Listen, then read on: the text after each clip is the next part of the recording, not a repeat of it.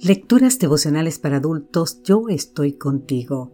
Cortesía del Departamento de Comunicaciones de la Iglesia Dentista del Séptimo Día Gascue en Santo Domingo, capital de la República Dominicana.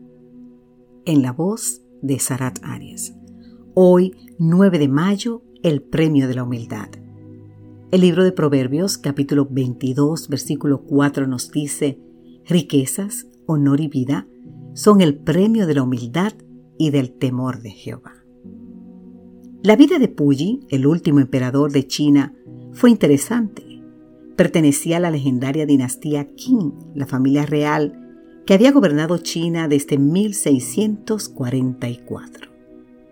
El 2 de diciembre de 1908, en el Salón Armonía Suprema, lo llamaron Su Majestad el Emperador. Pero empañó su ceremonia de entronización porque a sus dos años su suprema aspiración era que la nodriza le diera leche. En su autobiografía narra una anécdota que me pareció digna de contar aquí, así nos dice el autor de este devocional.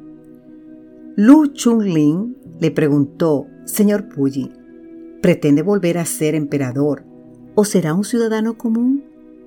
La respuesta de Puyi fue clara. A partir de hoy quiero ser un ciudadano común. Tras haber sido emperador, Puyi acabó trabajando como jardinero en los jardines botánicos de Pekín. Por supuesto, aceptó ser un ciudadano común a causa de los acontecimientos que cambiaron la geopolítica de la primera mitad del siglo XX.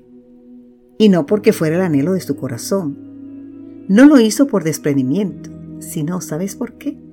para salvar su pellejo. Las escrituras registran que el emperador del universo decidió convertirse en ciudadano común y al hacerlo nos dejó un modelo de vida. Pablo lo expresó con estas palabras en Filipenses 2, 5 al 7. La actitud de ustedes debe ser como la de Cristo Jesús, quien siendo por naturaleza Dios, no consideró él ser igual a Dios como algo a que aferrarse por el contrario, se rebajó voluntariamente, tomando la naturaleza de siervo. Cristo, que era Dios, aceptó llegar a ser un siervo. En él encontramos el mayor ejemplo de humildad jamás visto. El Antiguo Testamento ya había destacado la humildad que caracterizaría al Maestro al decir en Zacarías 9:9, Tu rey viene a ti, justo y victorioso, pero humilde, montado en un burro, en un burrito, cría de una burra.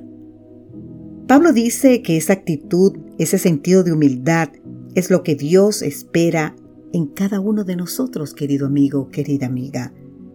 No hagan nada por rivalidad o por orgullo, sino con humildad y que cada uno considera a los demás como mejores que él mismo, así nos dice Filipenses 2.3 y nos dio ese modelo de humildad para que nosotros lo emulemos en nuestra vida cotidiana.